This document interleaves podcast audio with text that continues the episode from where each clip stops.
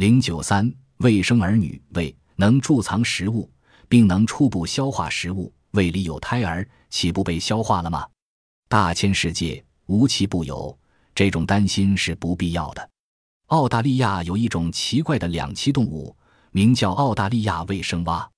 这种蛙在生殖的时候，胃竟成了胎儿发育的宫殿，嘴巴成了胎儿出生的门户。卫生蛙由此闻名遐迩。卫生蛙的受精和普通青蛙的受精没有什么两样，也是体外受精。即雌雄蛙架抱对后。雌蛙把成熟的卵排出体外，雄蛙把成熟的精子泄出，精子和卵细胞在水中两两结合成受精卵，雌蛙便吞下受精卵。雌蛙将水塘里的受精卵吞到胃里后，它的消化系统立刻就停止工作，如同关掉电灯一样灵敏。胃在半小时之内停止分泌胃液，更令人惊异的是，胃内的细胞结构也完全改变。雌蛙停止了消化活动，在整整八个周的孕育期内，它把已经吃下的食物留在胃下部的肠子里，始终不排出。这是其他动物所望尘莫及的。从受精卵发育成蝌蚪，蝌蚪发育成幼蛙，体积由小变大，这样雌蛙的胃被撑得很大，甚至影响到它的肺功能，迫使它通过皮肤来呼吸。幼蛙长成了小青蛙，雌蛙就放开喉咙。让孩子进入口腔，然后这些小宝贝就靠着自身的弹跳力从母亲嘴里跳出来。而后，雌蛙的胃在八天之内就可以恢复正常的功能。有人发现，小青蛙能从雌蛙嘴里跳出六十厘米之远。一只雌蛙八天之内总共吐出了二十六只小青蛙，可见儿女成群，真是多子多福啊！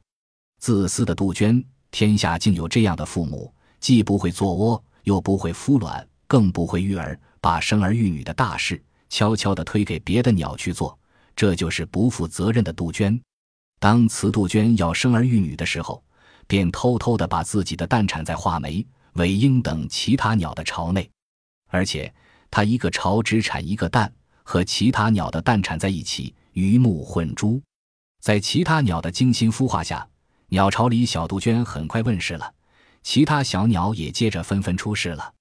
小杜鹃的食量大，因而长得也就大于同巢内的异母兄妹。小杜鹃唯我独尊，容不得其他兄妹。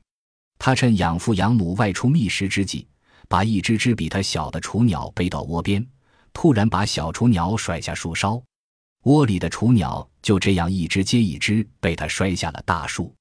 最后只剩下小杜鹃自己了，它这才放下心来。小杜鹃的异母兄妹就这样被他断送了生命，但小杜鹃的养父养母不知内情，反而更辛勤地喂养这独生子，直到小杜鹃独立飞走。为了小杜鹃的成长，这些鸟付出了多么大的代价呀！嘴巴温度计，澳大利亚和新几内亚有一种造种鸟，也叫蝇种鸟，它们的孵卵工作是由雄鸟负责的，这种分工是比较合理的。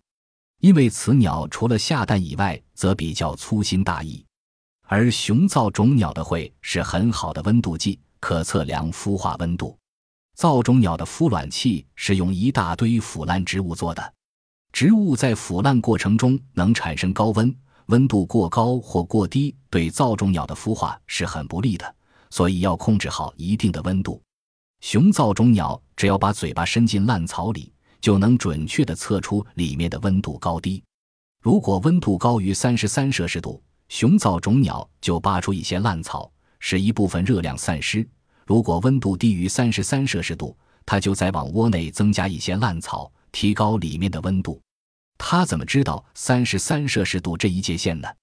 原来雄造种鸟的喙正好是三十三摄氏度，难怪它只要把嘴巴伸进巢里，就知道巢里的温度是高还是低了。由此可见，造种鸟的孵卵与雄鸟嘴巴紧密相关。